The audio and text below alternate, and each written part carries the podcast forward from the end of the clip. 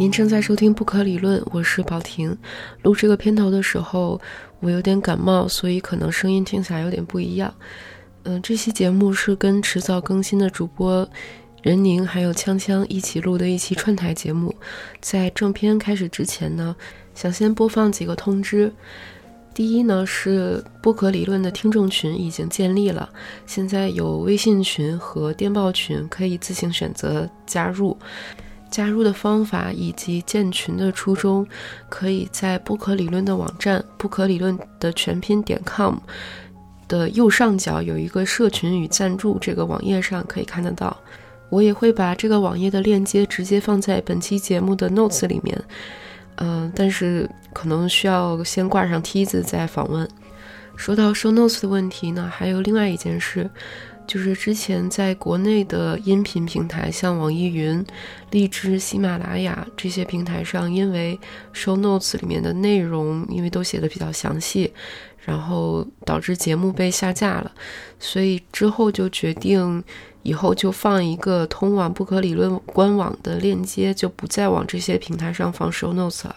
所以在这里还是强烈建议大家使用，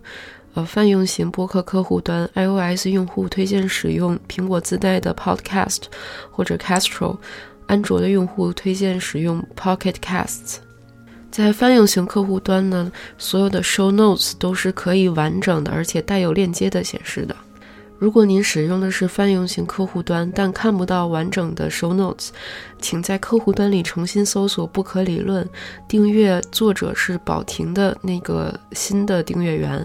因为我们之前由于 show notes 问题更换过一次订阅源。另外就是我想为之前几期出现过的节目里有噪音的问题向大家道歉。嗯，我其实已经为这个事情非常非常的自责了，而且。以后一定会更加注意这方面，然后对已经出现的问题，希望大家能多一点包容和谅解吧。另外，这也是不可理论在二零一八年的最后一期节目了，非常感谢大家这一年来的支持。希望在新的一年里，我们还可以继续用理论理解生活。接下来就是节目的正片。嗯，由于这期节目是在大内密谈的录音室里面录的，所以你可能会听到一种很像大内密谈的音质。祝大家新年快乐！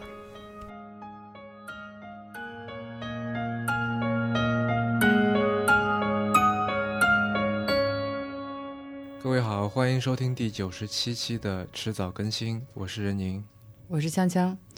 您正在收听不可理论，我是宝婷。啊，那么这期是不可更新啊，是知道更新和不可理论的串台节目。那么今天找到这个宝婷来聊呢，是因为之前听了宝婷的一期节目啊，是关于身体的，嗯，身体和后人类。对，然后我对于就无论是哪一个方面，我都都比较感兴趣，然后也觉得说，呃，我们的身体就是我们这个 meatware，对吧？对于在现在这个。所谓的科技时代，呃，我们怎么样去开发，怎么样去更新，怎么样去维护这个东西？嗯，我觉得这会是一个很有趣的话题。嗯，所以就找宝兴来聊一聊。嗯，对。其实你跟我说完这个之后，我给你第一反应的回复是，其实我最近没有在想这个，而是在想另外一个层面的身体。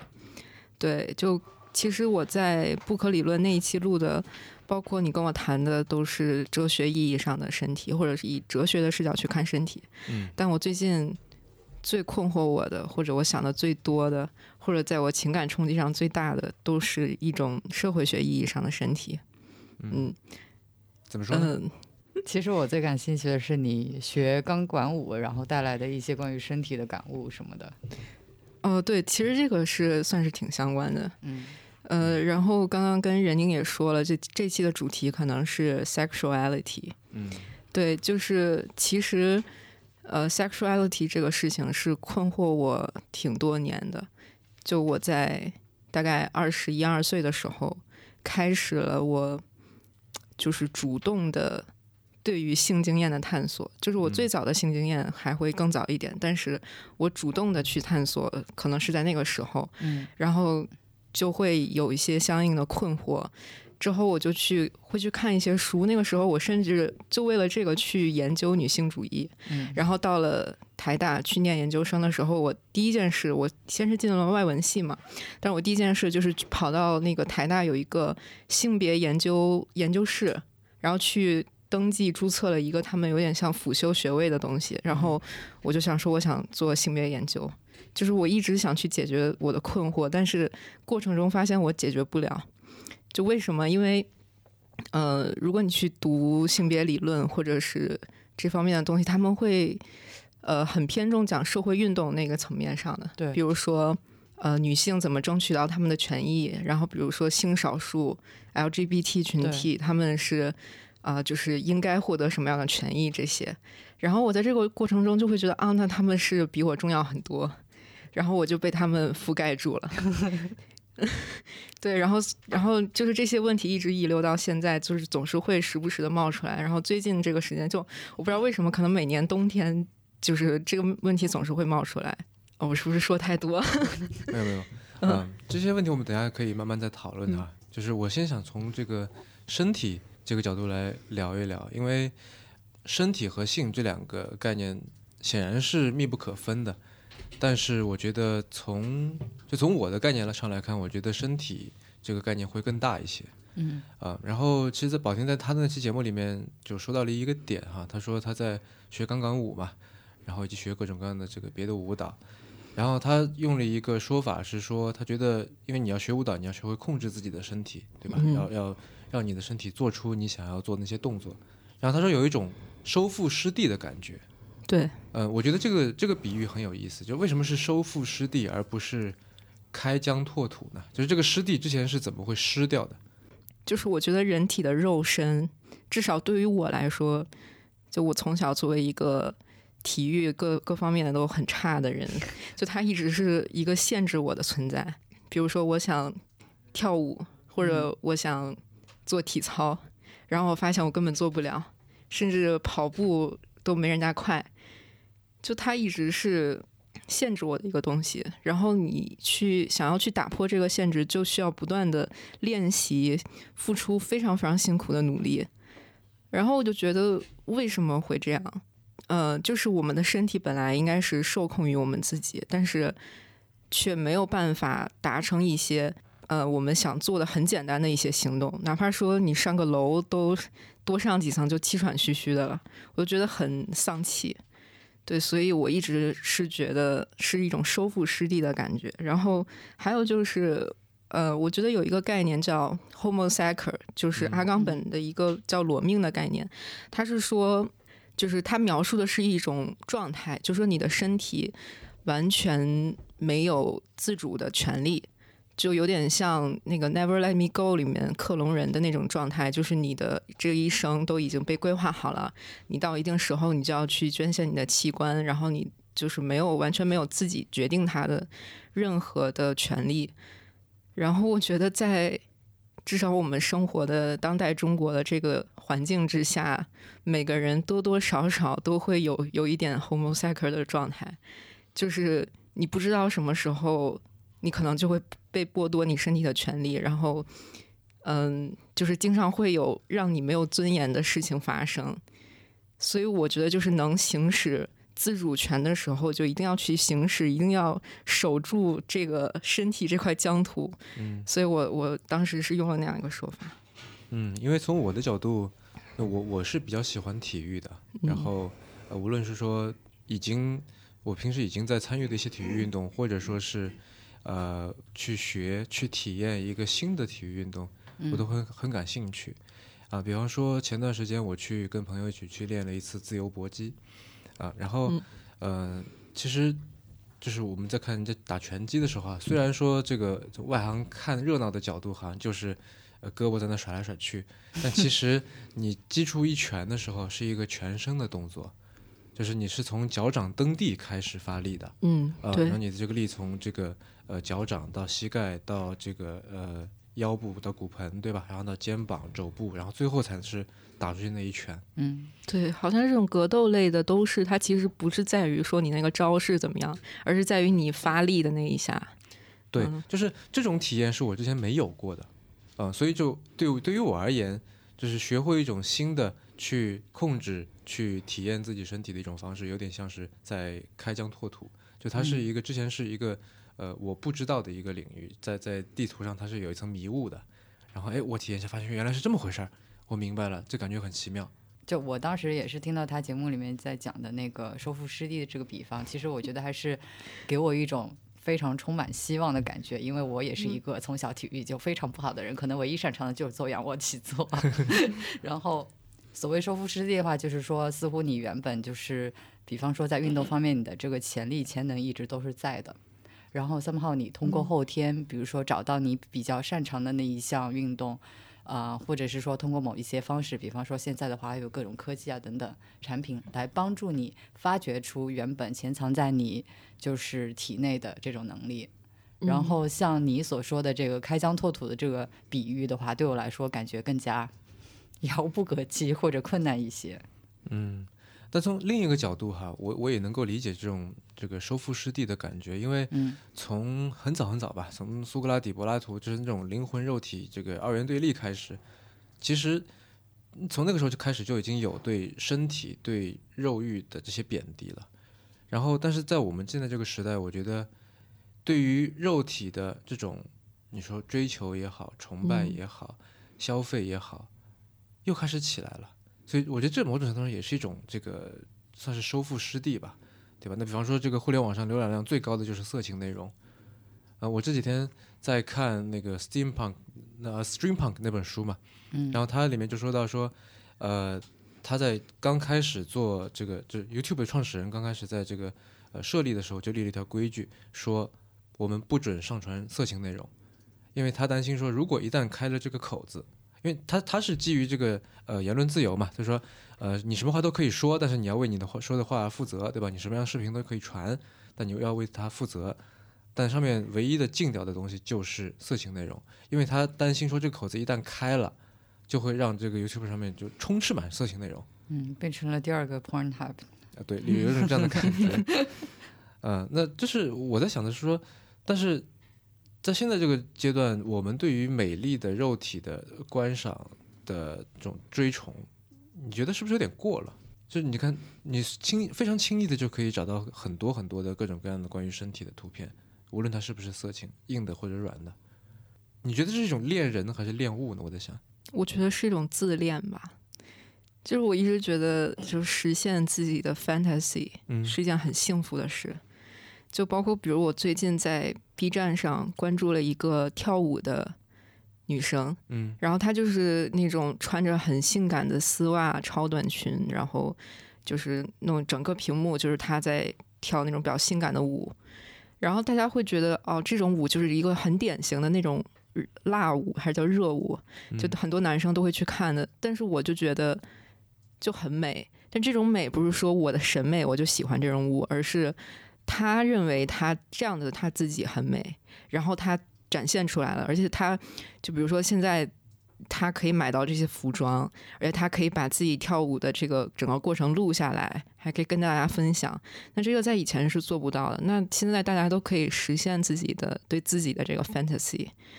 呃，我觉得这样的内容就会多起来。嗯，或者可以讲，就是你在观赏这个女生跳舞的时候，你更多的是练她这个人，或者是从她这个人当中散发出来的一些东西，一些性感。然后嗯可能就有的人，呃，比方说，我猜测有些男生可能更多的是练舞，对，嗯非常多人说是练腿，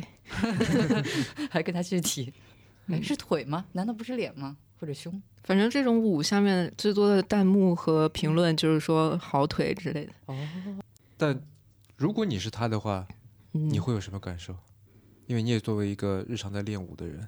你会觉得说你们都在看重我的身体，而不是在看我的就舞蹈本身吗？对，我记得你在节目当中也有提到，你之前会把自己的那个跳舞的视频传到社交网络上面。对，就是嗯，其实我我的做法就是又有另一套我我自己的体系，可能嗯不适用于所有人。但我觉得就是这种行为，它主要还是一种自我满足。然后别人去看你，可能就是真的是用别的眼光去看他，看你可能真的就是看到你在跳一个色情舞蹈。但是我自己看我自己，就是我在实现我心目中的一种美。嗯，就比如说，就我觉得那个 Dita Von Teese 非常美，那是什么？就是那个身价最高的脱衣舞女演员。啊，然后她现在也是也算是一个 celebrity 吧。嗯，诶，她是那个曼森的前妻吗？哦，对对对，就是那个，哦就一看照片你应该就知道还。是很漂亮。呃，就她整个造型都是 vintage 那种，然后她，我觉得她就是一个彻底、完全贯彻，就是把自己的 fantasy 实现到嗯极致的一个人。就她真的喜欢那种 vintage 古典的那种长相，还有打扮，然后她所有的妆容啊、衣服啊、头发都是她自己弄的，她不用化妆师那些。对他真的非常厉害，而且他为了把腰弄到非常非常细，还做手术取了肋骨出来。然后我觉得，就是他整个最后最终呈现的那个效果，真的就是很美。我也没有说我非常喜欢脱衣舞，但是我觉得他跳脱衣舞就是美的。嗯嗯因为但这我也觉得腰细很漂亮，但是这个就是我会怀疑说，那为什么会产生腰细非常漂亮、非常性感的这种这种审美？嗯，那那我相信它很大一部分是这个社会建构的一个成果。对，那所以就是说，这个自我的 fantasy 似乎也并没有那么自我，很多时候是反映了他人的对你的对女性的 fantasy。嗯就这个社会建构的影响是一定会在的。嗯呃，就呃，我这我怎么东东扯西扯？就我又想提到一个人，就是那个 Hannah Gatsby，她她是一个那个呃喜剧 stand up comedian，最近就是做了一场特别著名的脱口秀表演，然后是她的告别秀，嗯然后那场叫叫 The Net 吧，好像是，然后就是网上都有视频可以看，就特别特别棒。然后她因为是她是一个女同性恋，呃，然后她成长的过程中，而且她成长的环境是一个非常保守的一个特别落后的小城市，然后她就会讲到说，其实她的成长过程给她的影响就是。他会对她是女同性恋这件事感到非常羞耻，他甚至呃一开始非常非常的恐同，就这种影响，这种社会建构的影响，一定是会影响到我们每一个人，就是这个是摆脱不了的。然后，当你认识到这个，你其实并不需要去接受这个社会建构的时候，又是一场非常漫长的跟他搏斗的过程。但是斗不斗得赢，就也也说不好，就也很困难吧。嗯，那当然了，就是我们平时都觉得说，好像一个社群或者就一个国家也好，一个一个民族也好，是由个人组成的嘛。但其实个人也是由反过来由这些东西组成的，对吧？嗯我们的这个呃对自己的认知啊，我们对于这个所谓我是谁，我我在干什么，我要到哪里去，对吧？这些东西也都是由这个呃很很多的这些外部因素来组成的。然后呃，我比较感兴趣的一点啊，就是你刚才说到说，呃，你跳舞然后拍视频传上网是一个对于自己的一个满足，嗯但我我在想说，是不是这个满足到了说你跳完舞拍好视频就应该结束了？你后面的这个传播是为了满足什么？如果你仅仅是说我想要有这么一个，对吧？我要体验这种一种状态，我就想这个把自己的这个怎么说状态给自己那个那个表演给给拍下来，以后也可以看，你可以收藏在电脑里面嘛，就其实。就是那那只能说一下我我个人的，就不一定别人是这样啊。嗯就只是我个人是这样，就因为我从小其实是一个特别自卑的人，就我自卑到我一开始对我的名字感到非常的羞耻，就是我觉得我的名字特别难听，然后那个小时候就有大人说问我你叫什么名字，我说不出口，就就到这种程度，嗯然后，然后后来就是各种各样的自卑，比如说我自卑我的声音非常难听，我自卑我长得不好看，身材不好等等，就是一一系列外在的。然后后来又进化到内在的，比如说没有才华，写的文章很烂，然后做的节目很烂之类的。然后就是我是一直在自我否定中生存的。之后大概是几年前吧，我就决定我必须要改变一下这种情况，就想我怎么能跟自己和解一下。嗯然后，然后我就一直在跟自己拧吃。之后，就比如说，就我就跟自己说：“你不是讨厌你的名字吗？呃，你就把那个微信改成你的名字，嗯你就看看能怎么样？你看，就我现在的感觉是吧？你看我现在微信就是我的名嘛，然后嗯所有人别人加我微信一下映入眼眼帘的就是我的大名，嗯，然后然后就是会跟自己说，你看也没有人笑话你啊，也没有人说你的名字很奇怪啊什么的，就这样。就是我总是想向外的去寻找一种证明，去证明自己是错的，就是证明其实不是像你想的那么烂。嗯对，然后其实跳舞也是，就我觉得我自己身上没办法产生美，然后我会想说，那我就把这个视频传上去。我当然也，我其实没有希望大家说这个很美，怎么怎么样，但至少好像别人也没有嘲笑我，那你最喜欢的一句评论是什么？说我很性感吧。嗯，嗯，我觉得我看过嗯一个段他的那个跳舞的视频，啊，嗯，你在哪看的什么感受？？呃，好像是微博吧，我记得，还是哎是微博吗？有什么感受？我觉得非常厉害，就是因为你知没有道其实身体特别不协调的人，就只要是稍微学过一点，就是有一点舞蹈基础的人，看那个就会知道我跳的真的非常烂。嗯但是尽尽管如此，我虽然知道我跳的非常烂，但是我就是还是想传上去，就就让自己知道其实不会被嘲笑的。怎么说呢？就虽然说身体在以前哈、一直都是被打压的，就都说好像内在美比较重要，好像说呃什么心灵美才是真的美，类似这种。没有啊，在哦古希腊的时候还是挺崇崇尚身体的呀。那他们更崇尚精神嘛？其实呃，其实还可以，还有另外一个比较社会层面的原因，就是我最近看了一本书，是一个台湾的。呃，研究就是比较提倡性解放的一个学者，他嗯叫何春蕊，然后他就写了一本书叫《豪爽女人》，就是那个性格豪爽的豪爽，然后他口号是“豪爽女人，女人豪爽。” 然后，然后他在那本书里面就说，就说现在社会上普遍有一个逻辑，就是男赚女赔。男赚女赔，能解释一下吗？就就这个逻这个逻辑背后呢，就是有几是有几个前提的，是大家社会上比较认同的。比如说，就是不管是男生还是女生，在观看身体的时候，观看的都是女体，就是男生的身体好像是不是很值得观看的。嗯还有就是女生的身体被看了，谁看了谁就是赚到了。嗯然后，如果男生的身体被看了，那那个男生是赚到了。嗯然后，呃，然后女生的身体就是只有三点值得看，尤其又以最后一点最值得看。这个就是这个是何老师提出的，就是这个逻辑后面的四个前提。嗯然后就说这个社会是这样运行的。那作为一个豪爽女人，就应该打破这种男赚女赔逻辑。就因为你看，就呃，像有很多这种社会案件，就会比如说什么男生蹲在女厕所里面偷窥，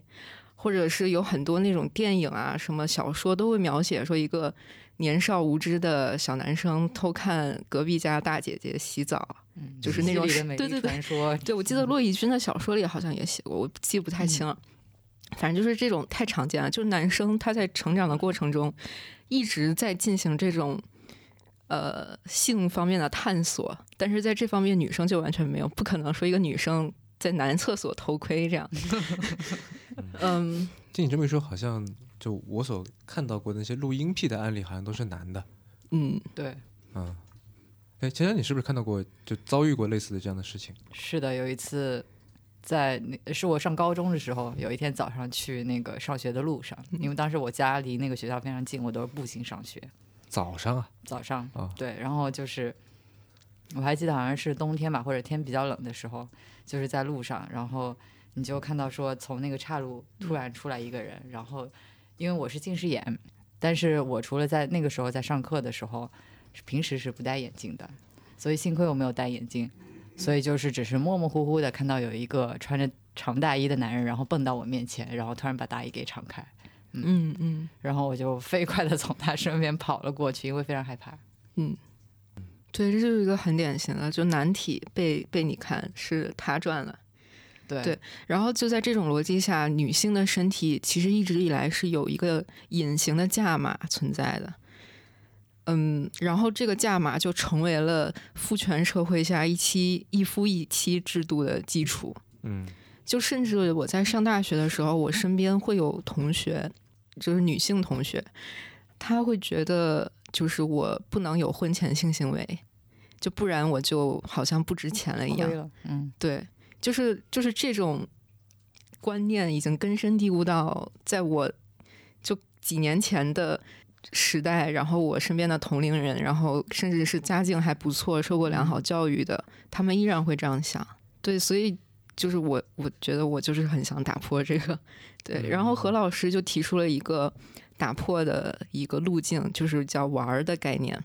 嗯，这个玩儿呢，就是说啊、你这个逻辑下，他给你规定了非常狭窄的情欲路径，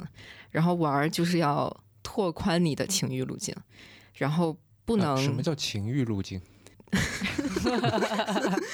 呃，这个这个词是那个何老师用的，嗯然后大概就是指，比如说，呃，你实现情欲的方法只有可能，呃，先是男女朋友，然后结婚、这样。但现在你可以比较多元，然后不要以交换的那种思想去跟人交往，然后即使呃，然后玩的前提是必须两方都是享受的，嗯，而且心态是轻松的，嗯，就是把它看成是一种消费，而不是投资，这种感觉是吗？有可能逃脱的投资人思维。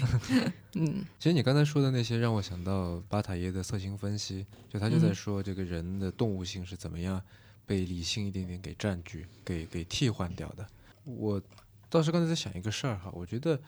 身体，尤其在现在这个时代，就变成是一种我们去呃一方面生产自己，二方面消费自己的一个工具。然后它也是一种我们被别人统治、被别人影响，也是一种去抵抗这种影响、抵抗这种统治的一个工具，对吧？就好像说，比方说我们在以前在学校里的时候，我不知道你们怎么样，反正我们高中的时候说什么，呃，不准留长指甲，女生的头发是怎么样的，男生头发怎么样，比如不准染发，男生头发不准超过哪里，对吧？然后不能纹身，不能什么啊、所以在这个例子里面，我就觉得说，好像身体变成了是他一个，无论是去生产自己还是消费自己，无论是去抵抗还是被人影响、被人统治的一个工具了，一个抓手，对吧？啊，然后嗯、其实刚才在这个呃录音开始之前，我在跟宝婷在聊嘛，然后呃聊到说，因为我们这不是一个 泛科技博客嘛，对吧？那我就在想说，哎，就是你觉得科技对于我们今天对于身体的认知有什么样的改变？然后宝婷一开始说，呃，她想不到。后来我说，比方说，我们现在对于性别的这个认知，对吧？比方说这个何为男人，对吧？就真男人就干嘛干嘛，对吧？何为女人，一个那所谓的这种女德，对吧？所谓的一个呃贤淑的女人应该是什么样的？类似这种认知，其实很大程度上是呃我们通过网络去获得的，然后它也是就是从它的这个信息的发出方那里，然后经过网络被放大了。然后我们如果有一种怎么说呢？如果你有一个比较小众的一些癖好，你也可以通过网络去呃寻找到你的同好，嗯对吧？也可以呃，就就我觉得在现在这个时代说，我有某一个癖好，但是我觉得我不知道它是不是正常的。在这个时候，我觉得所有人下意识地都会去说，我去网上搜搜看。所以我，所以我觉得其实科技从这个程度来说是呃非常大的程度上是改变了我们对于自己身体的认知，也改变了刚才说的这个生产、消费、统嗯治和、和抵抗。你说的这个还是就是说从认知 观念层面上的一些嗯改变和影响。你刚才一提到这个的时候，我可能想到的更多是，就是直接是物理层面的。嗯那最直观的，那就是说做变性手术，对吧？嗯那我比如说现在是一个女性，但是我可能就是特别想变成一个男的，我可以就通过手术实一实现这一梦想。那嗯这在以前是不可能的。嗯。那还有其他方面的话，就是比如说再细小一些，或者说现在你可以可能在中国还不一定能够被大家接受哈，但嗯。至少说，比方说在美国、在欧洲，你已经可以说我就是一个变性人，对。你可以这个出来承认自己的这个身份，你可以从就是生理和心理上面都真正的转到另外一个性别，或者说你转向另外一个身份，对吧？你可以来承认这一个新的特殊的身份，对。啊、可可能在以前你只能实现生理上面的，而心理上面你可能没有办法去承认。嗯，那比方说再小一点的话，就是说现在非常流行的，包括说也已经被大家普遍接受的那个微整形，对吧？嗯？嗯就就这个这个很多了，这个我也不不细数了，也不是特别的这个熟悉。那还有再比方说那个像其实之前闹得沸沸扬扬的那个基因编辑婴儿的那个事情，也也算是其中之一，对对对，它可以。应该是，就是说，往上就上升到了一个更加根本的层面，从基因方面就来就是改变人的这个这个肉体啊等等其他的一切东西。嗯，你刚才说到整容哈，就我留意到刚才宝婷说那个脱衣舞娘的时候，特别提到她为了显得腰更细而取掉嗯了两根肋骨这件事情。嗯嗯然后我就想到一个点说，为什么我们就哪怕到了现在，说这个人整过容，好像总归是一件很不说歧视，不说负面，至少是一件很特别的事情。你你其实我我一直觉得，就是大家对整容的诟病，其实不是动了手术本身，嗯而是审美的问题。就因为整容，就很多都整成了蛇精那种，大家是对蛇精那种审美很有意见，嗯对，而那你刚才不是为什么特别提出他拿掉两根肋骨？因为就是他可以为自己实现自己的 fantasy 做到这个地步，嗯嗯，嗯，一般人可能是不敢去做这样的事情。那你觉得整容它的边界又在哪里呢？就是刚才拿掉肋骨也好，去呃磨下巴什么的，这个当然属于整容。但是你说你换，就如果我们从把这个这个概念给拉拉宽一点哈，嗯你换成衣服，你你换个发型，你化个妆去刺个青，这种你觉得算是整容吗？就广义上来说，就我觉得就是好少女人那个逻辑啊，就是比如说一个女生她穿的很呃穿的热裤，然后很暴露的衣服上街，她不是说我就是想吸引男性或者吸引目光什么，就是她是出于我想要这样，所以去做。嗯，就是我会尊重说所有是是真的她自己想要变成那样而去做的行为，不管是做什么。对，而不是说出于刚刚说的男赚女赔，嗯逻辑中为了交换、为了这种赚赔逻辑去做的事情。哎，但是我觉得传统当中对于这些行为的、怎么说呢的打压的这个，或者说这个对他的贬低，其实是来自于说你为什么想要这样，对吧？就很多人嗯说、你穿成这样就是想怎么样怎么样怎么样，它这是一个从动机揣测的一个，然后再从这个动机再延伸到说这个人，对吧？然后就有什么所谓的什么荡妇羞辱啊这些就开始出来了。嗯嗯啊，那所以就其实我在这点上面，我也觉得有一点困惑的，我也就请教一下二位女性哈。嗯，我觉得从 对，就这个问题，其实我在我那期身体的节目里就已经提，就我自己问过我自己，我到现在还没有想明白，就是到底为什么？就我觉得我想让自己变性感，就是我为什么会想让我自己变性感？就嗯其实我也没有想明白这个事情，但是我我会觉得，就是我自己很性感，就是美的。嗯哎，当你就是因为一般我们对于性感的认知里面，就很大程度上都是关于这个 sexual 方面的，对吧？嗯嗯，然后在这里想问的是说，你觉得性感和自信在这里面是属于呃属于差不多的意思吗？哎，其实你这个好像点醒了我。所以其实当你在谈论自呃那个性感的时候，是更多的是指自信吗？就坦然面对别人的眼光这种感觉，因为显然你如果穿的嗯很性感的话，看人你的人会更多吧？嗯，其实我倒不是很在意观看这件事。嗯嗯就我其实之前跟任宁说了，就我今年有一个非常 private 的经验，我要嗯说吗？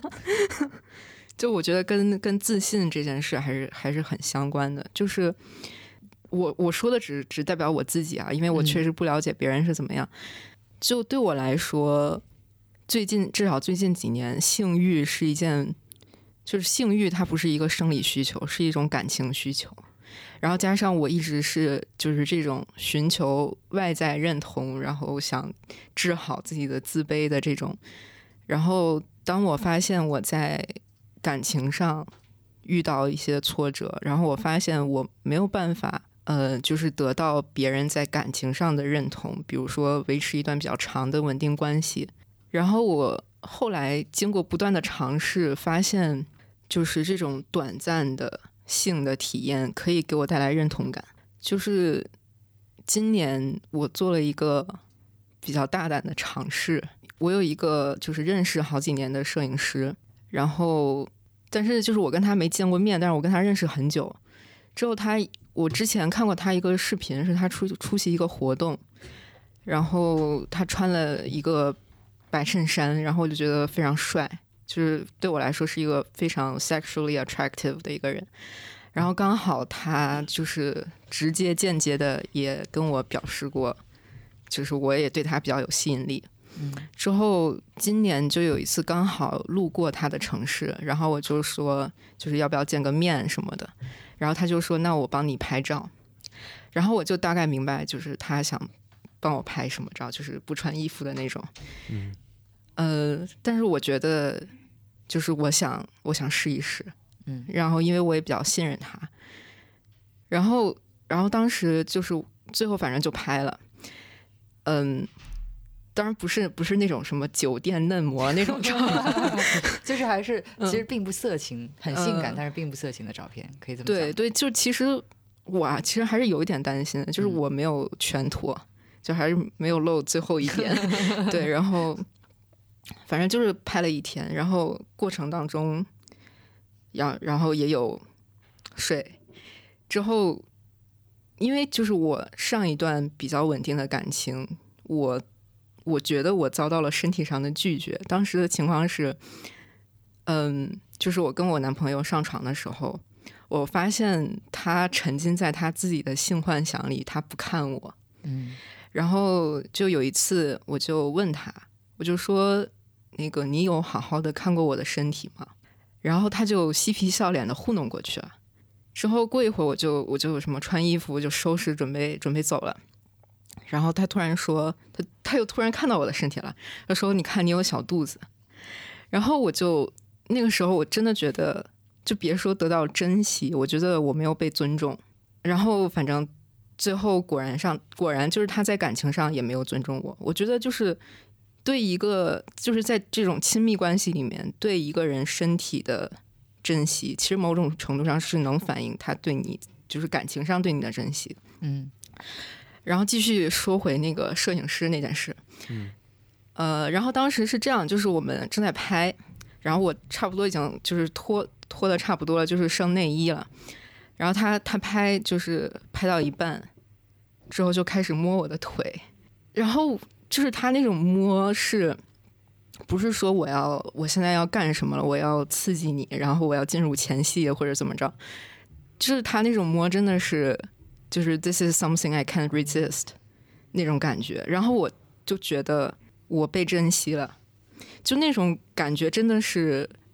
情感上的，不是肉体上的。嗯，对。然后反正那天就是拍了很久，而且他非常专业，然后各种调光，就因为从白天拍到晚上，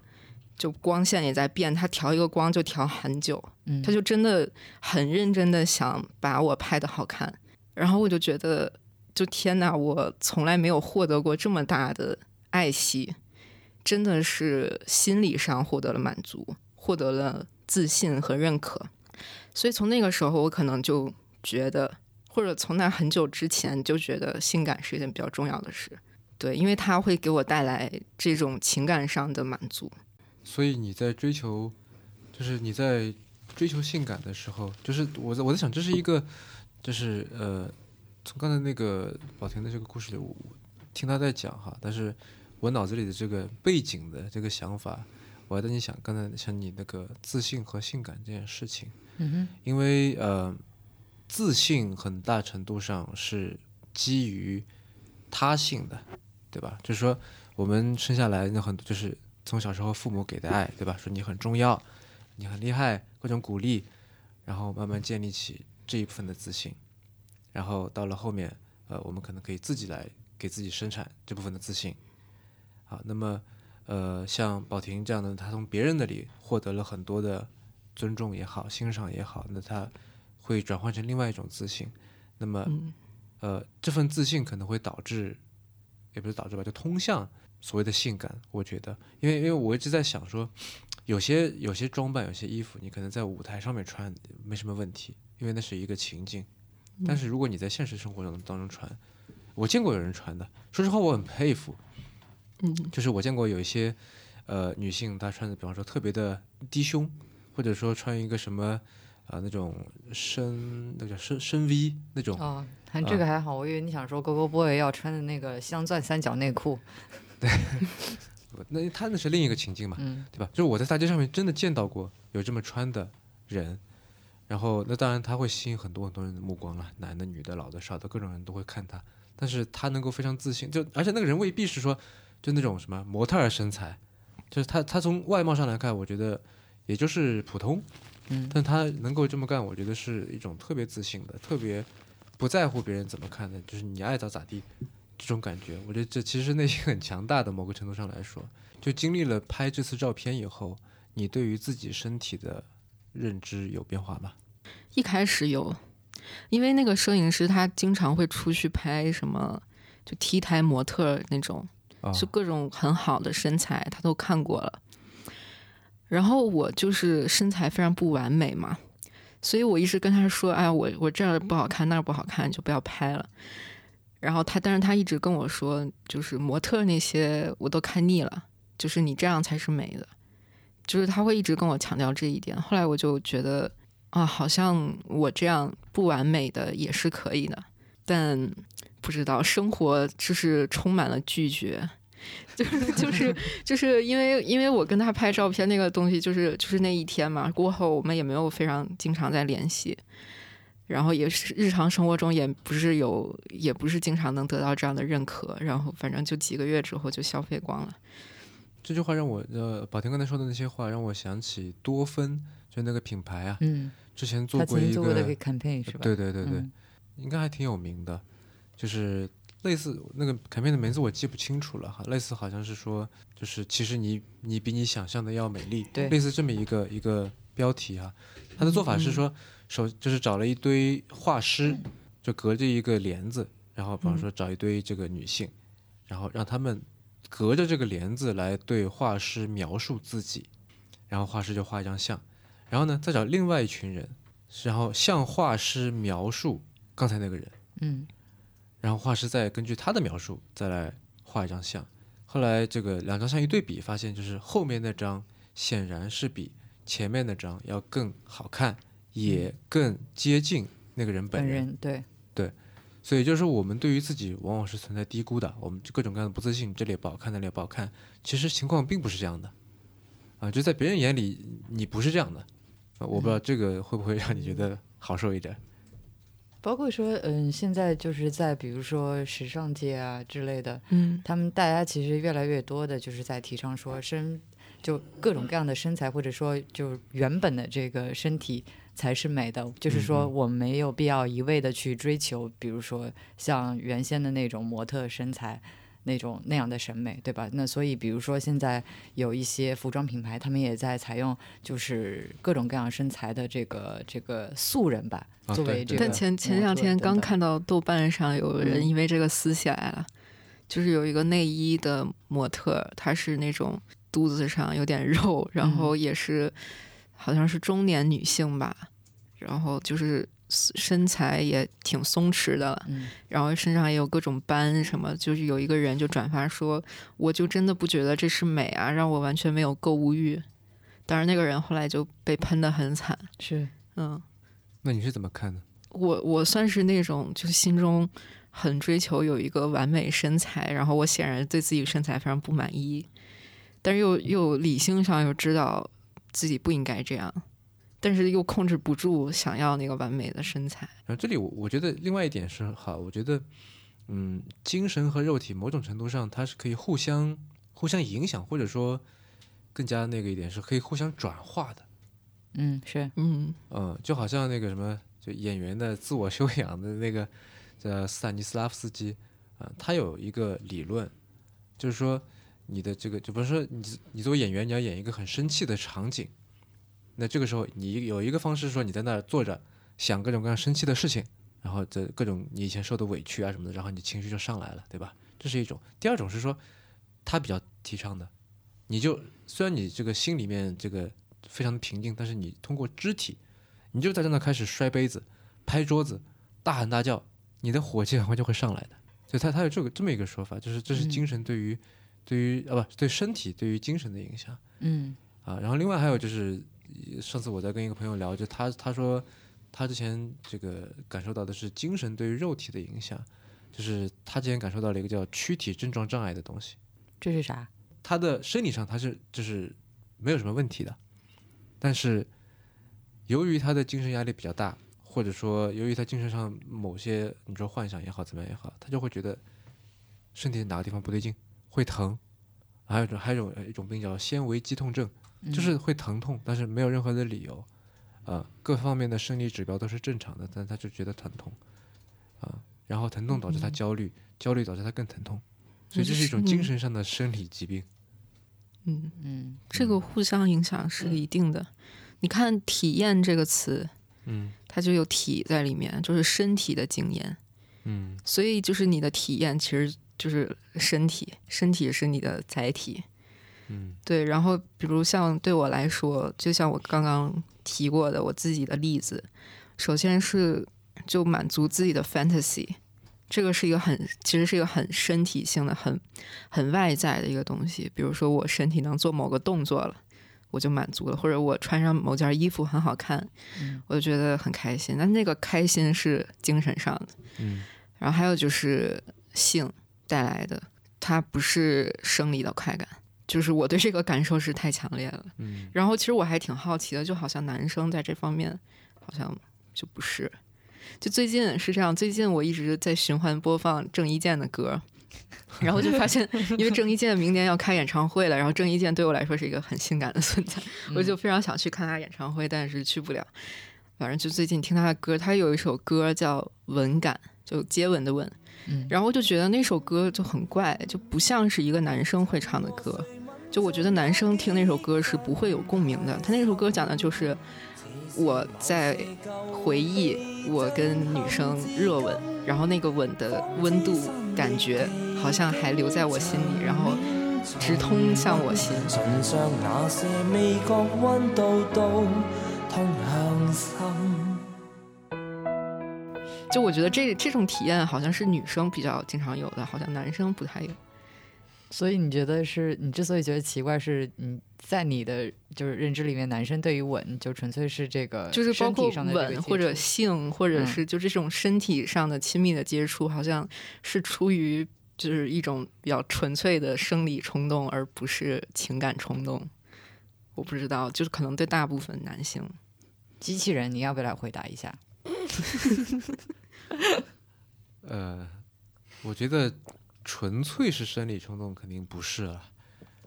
对吧？肯定会有这个情感上面的因素的。嗯但是我我自己的这个猜测，我觉得可能也是，如果从比例上面来说的话，可能男性会怎么说呢？就是生理冲动会多一些。嗯这是这是我的一个猜测。然后你刚才说起那首歌啊，我倒想到另外一个事儿，就是放到三十年前或者四十年前吧，《文感》这种歌，我觉得根本就不会出现的吧，对吧？它就是所谓的黄色歌曲嘛，显然。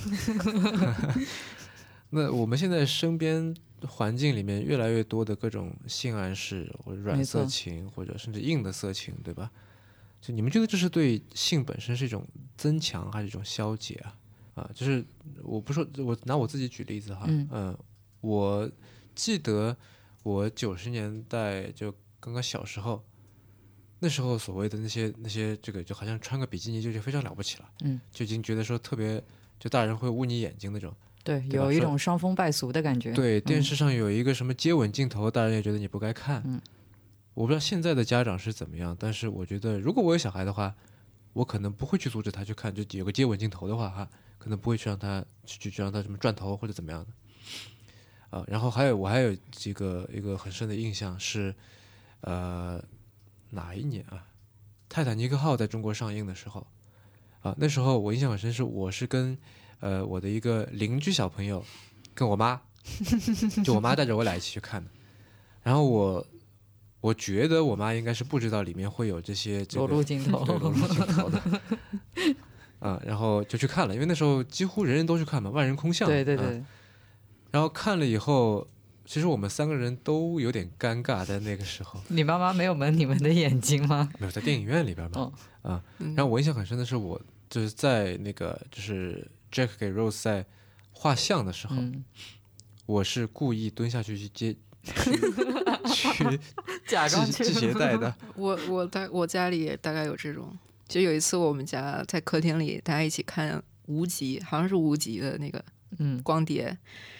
然后就有那个张柏芝的床戏，嗯，那个时候我还挺小的，好像上小学还是上初中我忘了，然后就我也是故意去接个水 大家都有类似的经历。那我很幸运的，当时看《泰坦尼克》是跟同学一块儿去的，没有大人在场。对，但是就是我是在想哈，现这个事情如果放到现在，应该就我那时候可能十岁十几岁，类似这种年纪，小学高年级吧，可能就已经已经不是说啥都不懂，但是也不是啥都懂。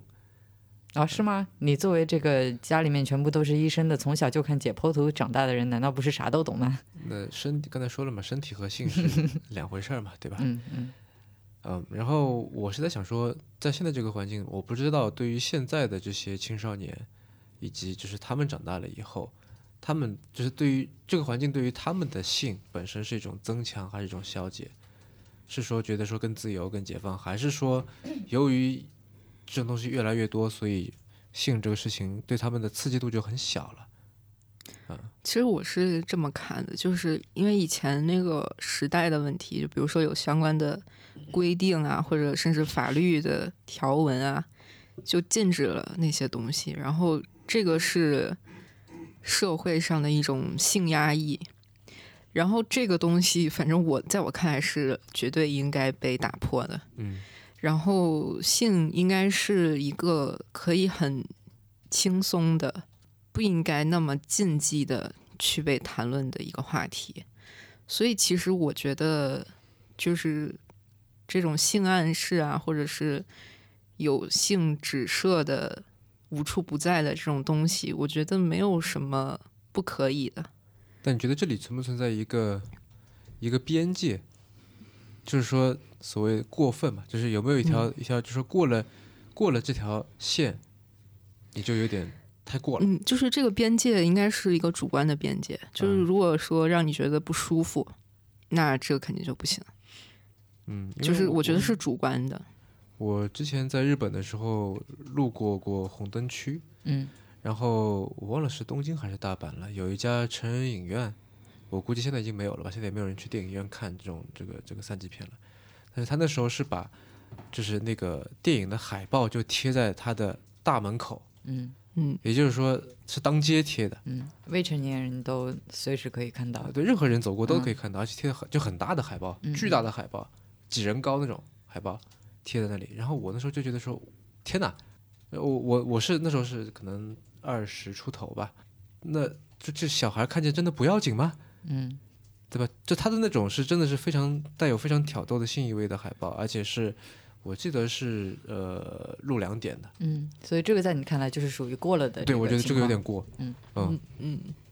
就是如果说你是贴在一个就仅限成人的场合，我觉得可以；但你贴在一个任何老老少少走过路过都能够看得到的一个就大街上，我觉得有点觉得有点过了。嗯，所以你觉得还是存在着这么一个，就是一个一个边界。嗯，对，我不知道宝婷怎么看？你觉得这个其实我我是觉得，就你说的这种，它其实不算很色情。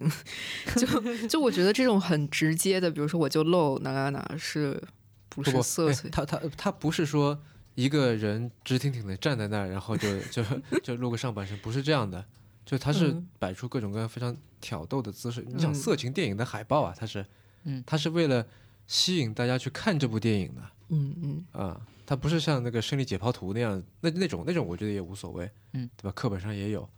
啊嗯，你说的就是对未成年人有影响这一点，可能会有吧。但其实我也不知道，比如说，如果是一个十六岁或者十七岁嗯比较性早熟的，我觉得他也完全可以接受。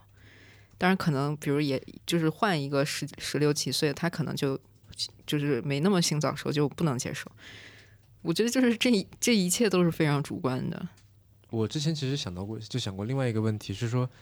为什么小孩儿不能看这个。就我们读书的时候哈，有过一种说法的，当然是有点是为了对抗老师了，说世界上没有早恋这回事儿，要么就他太小还不懂得去恋爱，要么他就已经懂得恋爱了，对，就是不不存在说早恋这回事儿。这是一个 case by case 非常个人主观的事儿。对，就是你不能说是人家都是十八岁谈恋爱，你怎么就十六岁就开始谈了？所以你是早恋，你不该恋。嗯，就就就是早恋是一个特别呃武断、特别专专制的一个一个一个说法。嗯，那所以就是说，恋爱是这样子的。那我们刚才讲的这个这个色情电影的这个海报，是不是也是属于同一种情况呢？如果他是特别小的一个小屁孩，他可能看这个就跟看一张猫的照片、狗的照片是一样的，对，没有任何的感觉。这个人穿衣服不穿衣服对他来说是无所谓的，或者这个这个人本身就我们有的时候说，就是进男澡堂、女澡堂，如果这个小孩足够小，其实他在大家大家眼里是没有性别的，没没什么关系。但这里面可能有你所谓的这个男赚女赔的这个情况、啊，我听到过的这个小男孩进女澡堂的情况比较多，反过来好像不太有。嗯，这里扯个题外话，就是那个 前两天我们去看《龙猫》，然后这里面那个电影里面有一幕场景是，就是那个爸爸他有两个女儿，一个大一点在上小学，另外一个很小，好像是还没有开始上学。然后有一幕场景是他们在那个呃一起在在在在洗澡，在那个澡盆里面。其实我当时看了还觉得挺奇怪的，因为嗯在我们的这个文化里面好像很少出现这样的情况。但是你后来解释了是，就是说在日本的话，其实经常出现，比方说这个跟呃女儿跟爸爸一起这个泡澡，对对对，这属于传统文挺稀松。平常的一个事儿。嗯，嗯之前还有一个呃综艺节目呢，就日本人居然能做出这种事，就是日本人自己做的，拿来自嘲的。嗯啊、就是他来做这种事，然后找一堆外国人，就那种会说日本会说日语的外国人来那儿，就是摆出嘿这种感觉。就里面有一个 case，就是说父亲居然可以跟女儿洗澡，而且这个这件事情可以持续到可能女儿十几岁青春期为止，直到女儿自己不愿意了、害羞了，在此之前都是可以的。我刚刚回想了一下，就是我小的时候，因为我是属于好像是小学吧，就那个时候我还不知道，就是小孩儿是怎么怀上的，嗯，就我完全不知道那个过程是什么样的。然后结果有一天我上网的时候就点开了，就是不知道为什么我在上网的时候我会喜欢看性感的图片，而且是女性的性感的图片。嗯然后我就就点着点着，然后突然就跳进了一个外国的色情网站，然后我就震惊了，就是我我完全不知道男的和女的还可以干这这种事情。然后从从那开始，就是后来就学会了自慰什么的，是是是以那个为契机的。然后我觉得是跟我后来可能比同龄人性早熟一些有关系。嗯但如果你说真的对我有什么很致命的影响吗？我觉得没有。如果我当时没有看到那个，比如说我十六七岁，或者甚至是成年之后才看到一些色情的东西，但我我觉得那我成年之后的情感生活可能会走很多的弯路，我不知道，嗯因为这种事情也没有如果的嘛。我我倒在想哈，这个我们所谓的不能让小孩过早的接触这些跟性相关的东西，是不是背后隐藏着的是所谓的，就跟那个男装女男男赚女朋友有点像的，是把性本身当成是一种投资而不是消费，就是说你身上你的身体是你的一个一笔很大的资本，嗯。然后这个时候，当你还不知道怎么样很好的去用这笔钱、用用这笔资本的时候，我就暂时希望先把你的这个银行账户给封、给冷冻冻起来结。起来，嗯嗯对你先别去用它，啊、等到我觉得你足够成熟了，你足够能够去分析了，我再告诉你怎么用，嗯，我再告诉你怎么去呃解冻这笔资产，你可以拿出来用。嗯，背后是不是这样子的？就怕你乱花钱这种感觉。嗯对，就其实其实这种别人可以决定，就什么时候是适合你的，什么时候是不适合你的，还存在一种情况就是。呃，就是还是那个 Hannah Gatsby，她在她的那个脱口秀里面说的，就她在里面批判了毕加索，就毕加索，他好像是强奸过一个十七岁的少女吧，呃，好，我记得是是这样。然后 Hannah Gatsby 他就说，就是毕加索他的说辞是，十七岁的少女是他的黄金时期，就应该享受性爱什么的，所以他去做了那件事。但是 Hannah Gatsby 就说，没有人能决定谁什么年龄是他的黄金时期，应该有什么。嗯对，当然就是未成年人他会有很多安全上的事情，就当然是应该有相应的规定。但其实我觉得这个事情，如果就是放在成年人身上啊，比如说，比如说我们反着想一下，就是比如说我如果现在面对一个三十岁的男人，那我 assume 他是一个比较性成熟的人，但其实他他完全不是。那我是不是就对他做了一种不好的假设？嗯，因为你嗯的这个假设是基于怎么说大数据，是，就普遍的一个嗯认知。对这个普遍认知并不能到，并不能应用到任何一个个体对，其实啊、我可能就是把话题扯远了，就是我还是挺想问一个问题，就是我发现，就是现在会有很多口号或者性教育说，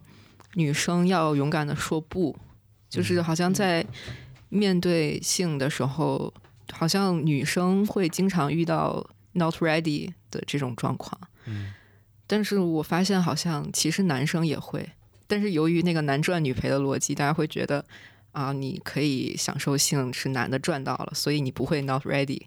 但是好像男的是会，而且其实就虽然我是一个女的，但是好像就是站在男性的角度上来看的话，在这种情况下，他们身上就是呃感到的压力其实也是蛮大的，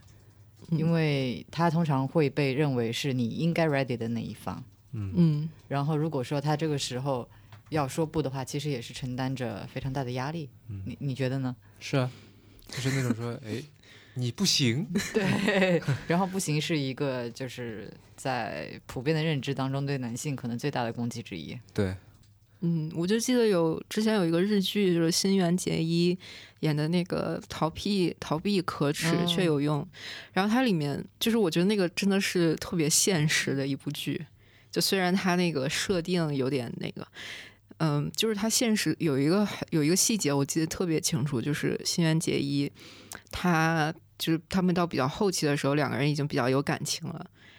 然后他有一天晚上就对那个男生，就星野源，嗯提出了就是想求欢。嗯然后呢，就是星野源那个男主角呢，他就是一个程序员，是个处男，就完全没有性经验，就是处于一个完全 懵逼的 not ready 的状态。之后他就慌乱之中拒绝了新垣结衣，然后女生就非常的伤心，嗯就非常的伤自尊，伤自尊到第二天他就跑回老家，他觉得没办法面对这个事情。嗯就我觉得那个场景其实是特别，我特别能理解，就是因为我的经验中也有这种就是很伤自尊的这种情景，但是就是如果你你用打破男赚女赔那个东西去想的话，其实其实是不应该这样的。就其实那个不是针对你的，就不是说因为你不够有魅力，或者是怎么样，所以我没办法进行这个事情，而是可能是他的心理状态上没有准备好，或者怎么样。就有一种说亏本吧，我都做亏本生意了，你还不愿意这种感觉，是吧？嗯但你刚才说的那个呃毕加索的那个例子啊，倒让我想到李敖，嗯就李敖是一个就众所周知比较喜欢少女的一个人。他虽然说到后来这个七八十岁了，但是他的女朋友一直都是十几岁的女孩儿。嗯然后大家就也有人就就诟病他嘛。从我的角度，我会觉得说他其实某种程度上，也许这个并不是说是某个生理上面的欲望，而是心理上面的欲望。就是如果你去看他那本《上山上山爱》嗯里面，就是他跟两个十七岁的少女，十七还是十八岁的少女，呃，进行长篇累牍的大量的对话跟上床的一个描述，然后好像最后我记得我忘了他有没有明确写出来吧，就这两个少女其实是母女来的，有可能那个是他自己的女儿，就后面那个少女，类似这种啊，我有点记不清了。但是从我的角度看来，我我从那里面感受到的是一种他对于衰弱的恐惧。就很多时候你去追求那些年轻的、靓丽的肉体，是你不想老嘛，是对吧？就像那个，我记得白先勇也写过，啊，就是说这个是就是少，但因为白先勇是同性恋嘛，所以他写的是男性的、嗯少年的那些肉那些肉体，啊，他不停的去写写写写，然后再写说老年的肉体是多么的衰弱，怎么样怎么样怎么样，很很丑陋，很不堪。然后我我是在想说，现在我到了这个三十多岁这个年纪，因为以前可能不会去想这个衰弱这种话题的，这根本就这不会在我脑子里经过。但是现在我在想说，哎，好像比方说你变得不像以前那么能熬夜了，嗯哼，不像以前那么能吃了啊，然后吃了开始发胖了，啊，对，因为基础代谢率下降了嘛，对嗯吧？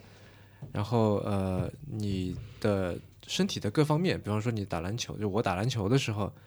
呃，虽然说我现在这个弹跳力量啊我还在努力的让它维持着，但是比方说你的就我的这个膝盖，我不是有伤嘛？我以前嗯可能带着这个伤，我可以一周还可以再打两三次，嗯现在我可能比如说两周一次，一周一周一次，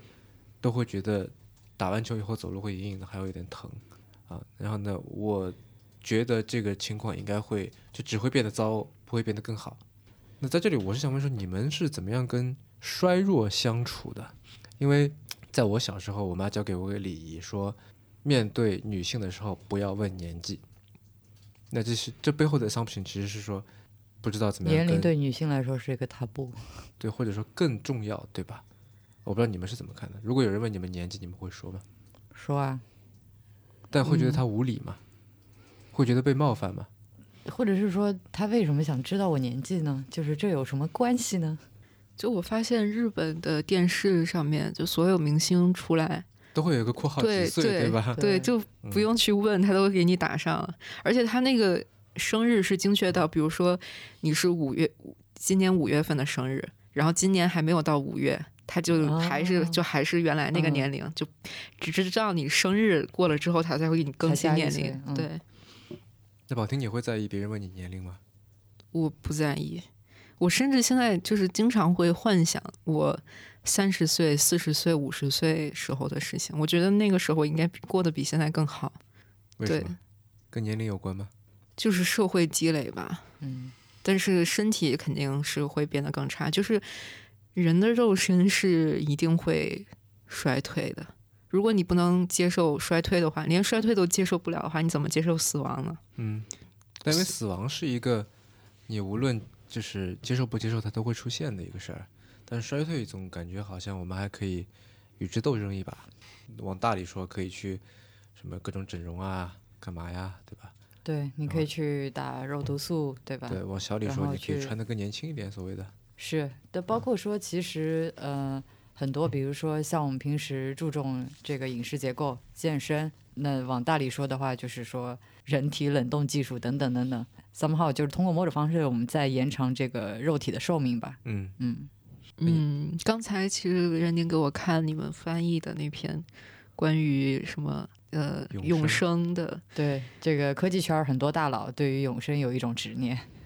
我所有人其实都对永生其实我觉得挺傻的。就是先先不谈说永生这个概念傻不傻，就是从后人类的角度，可能就我一直以来就是跟对后人类的理解好像就跟别人不太一样，嗯 我也不知道为什么，我不知道是我错了还是怎么样，嗯，就是觉得什么后人类就是人类要永生了这种，就是把这两个事情做一个关联，就觉得特别傻。就其实你可以想想那个。比如有一个动画叫《铃音》，讲的是一个小女生，她的好朋友自杀了，然后自杀之后，那个女生突然通过电脑给她发消息过来，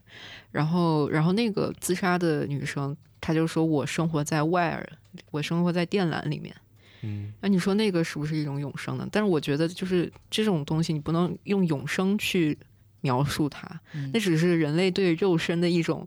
非常狂妄的幻想。就我觉得，他就是可以用别的视角去描述它，比如说。呃，比如身体变成了一种信息流，或者之嗯类的，就是不应该是从永生这个角度去谈。这不就是《攻壳机动队》里面的素子吗？对对对，最类似的这种，嗯，嗯，但如果说有一个就假设性的一个选项是说可以让你的身体回到十八岁，你会选择接受吗？我不知道，我觉得可能不会。为什么？返老还童难道不是人类的本能式的终极梦想吗？就是我想强调的是，嗯就是我觉得有改变，甚至是衰弱，它不是没有意义的。然后我想保留那个东西。嗯，嗯对他其实举的这个例子让我想到你在节目中说的一句话，我当时印象特别深刻，但其实说实话一直都不是很理解。嗯，你当时讲的是说身体它除了就是一直以来被大家认为是一种载体，对吧？这个嗯是大家都知道的，它本身也可以传递出信息。嗯其实我想问一下，就是在这里你具体指的是什么？我记得我当时举那个例子是卡尔维诺的小说。对，嗯我来我来我来嗯举一个例子好，你说。就汪明安在这个以前一本书里面写过光头，嗯呃，然后他说光头是光头是这个身体的一部分，对吧？嗯然后他说光头是可以传递出很多信息的，比方说他说如果说头发是自然的一个象征的话，嗯那么光头就是把所有的自然全部都给砍断。然后如果说大脑是我们的所谓的这个思想的策源地的话，那么光头就是把这个策源地给怎么说呢？弄得明明白白的、敞敞亮亮的给所有人看。那秃顶是又是另一回事儿，对吧？只是在这里，因为光头是刻意为之的嘛，嗯所以有一种好像是说对生命力的扼杀，嗯，对吧？有一种有一种暴力性在里面，所以他觉得说光头是很狠的，嗯，就是一个是说他这个铲除了所有的这个头发，嗯第二个是说他敢于把自己的这个所有思想的来源都给暴露在人前，嗯对吧？所以这里面有一股狠劲和一个勇气在那里面，啊，然后他又说就是但是由于有狠劲，有勇气，光头又很容易滑向喜剧。嗯就带有一种自嘲的感觉，嗯啊、所以就反正我前段时间在理发嘛，然后我就想到嗯这个，就想到了那个《熊出没》里面那个光头强，嗯，我觉得他就是这个很就是非常，我不知道他们是剧组是呃看了这个欧米安老师的这个书呢，还是怎么样，反正就是这个人设，我觉得非常好的说明了光头嗯。的这个特点。葛优也是啊，哦，原来嗯他要以啊，为什么要以光头形象示人？原来是这样。所以说，就是从这个意义上去讲的话，当身体衰老，比方说这个出现皱纹，然后出现各种斑等等，然后体重增加等等等，这些也是传达出一些信息，然后我们应该去坦然接受，而不是应该武断的借助某些方式回到或者说你过去你。想不想要传递给人这个信息呢？对吧？这也是一点吧。好吧，我看时间也差不多，嗯然后呃，我们在迟到更新里面哈，这个请嘉宾的话都会有一个最后一个环节，嗯，叫做 One More Thing。但虽嗯然这边讲的是 thing，但其实是可以任何的人事物、地点、想法等等，就是有形的、无形的、呃实体的、虚拟的都可以，就是推荐给听众。嗯、就是我之前一直在提的，一个人如果去满足自己的 fantasy 的话，嗯会很开心。就是所以我想推荐这种做法。Dita Von Teese 就刚刚提到那个脱衣舞娘，她出了一本书叫《Your Beauty Mark》，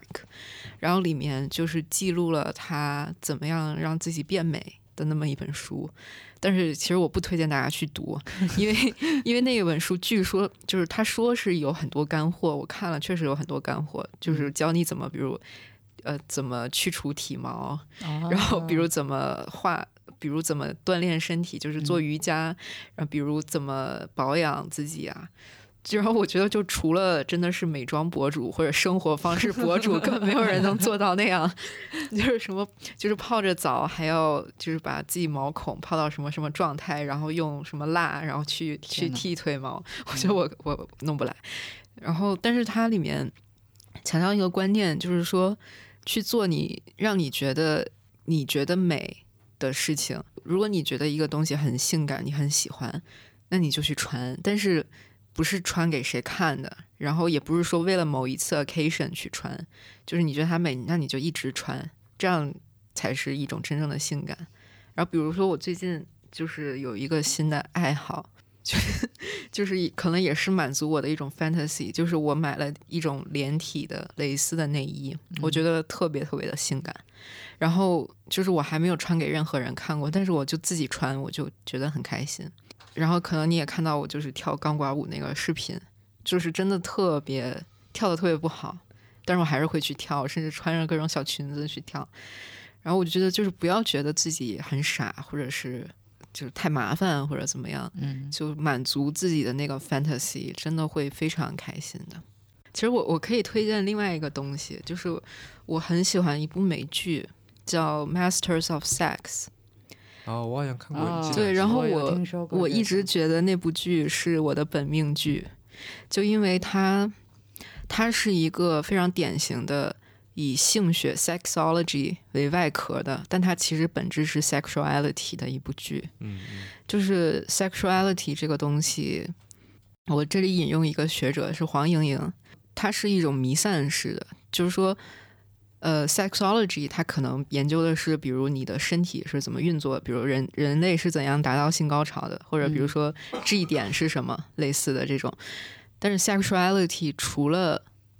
呃 sex 这件事本身，还有比如你怎么对待你跟另一个人的关系，然后你怎么看待性这件事，然后你的性别认同是什么，就是它周边的一切事都可以放进来。然后包括我今天拿这本书叫《欲望与尊严》，是这个作者是他十年前的论文，他研究的是就是包养二奶这个这个事情，然后他去采访了很多二奶。然后他就起的这个标题就很好，我觉得就是欲望与尊严。欲望就是大家谈到性，觉得就是欲望层面的事情，但其实它是关于尊严的事。Sexuality 是关于尊严的。嗯尊严又是关于自我认知的。嗯嗯嗯，呃，您嗯刚刚收听的是迟早更新的第九十七期，这是一档探讨科技、商业、设计和生活之间混沌关系的播客节目，也是风险基金 Once Ventures 关于热情、趣味和好奇心的音频记录。我们鼓励您与我们进行交流。我们的新浪微博 ID 是迟早更新，电子邮箱是 embrace at weareones.com，拼法是 e m b r a c e at w e a r e o n e s 点 c o m。如果您想要访问迟早更新的网站，可以在浏览器地址栏输入邮箱的后缀，在网页导航栏中就可以找到迟早更新的网站链接。呃，我们为每一期节目都准备了延伸阅读，希望您善加利用。啊、您可以在各大播客平台和泛用型的播客客户端搜索“迟早更新”进行订阅收听。啊、同时也欢迎您收听我跟 Real 搭档的播客《提前怀旧》。啊，我们通希望通过迟早更新，能让熟悉的事物变得新鲜，让新鲜的事物变得熟悉。感谢收听不可理论。如果有任何建议反馈，可以发送到邮箱不可理论的全拼 at outlook 点 com。